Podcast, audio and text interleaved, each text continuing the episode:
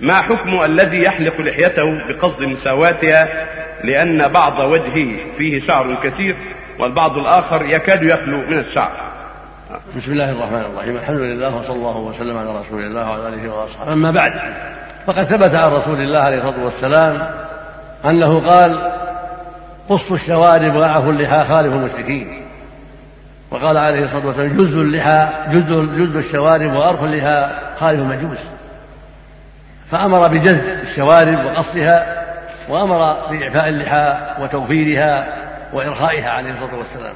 هذا هو الواجب على المؤمن أن يعفي اللحية ويوفيها ويوفرها وألا يتعرض لها بشيء من القصد والتسوية بل يتركها ويعفيها ويرخيها كما أمره النبي الكريم عليه الصلاة والسلام.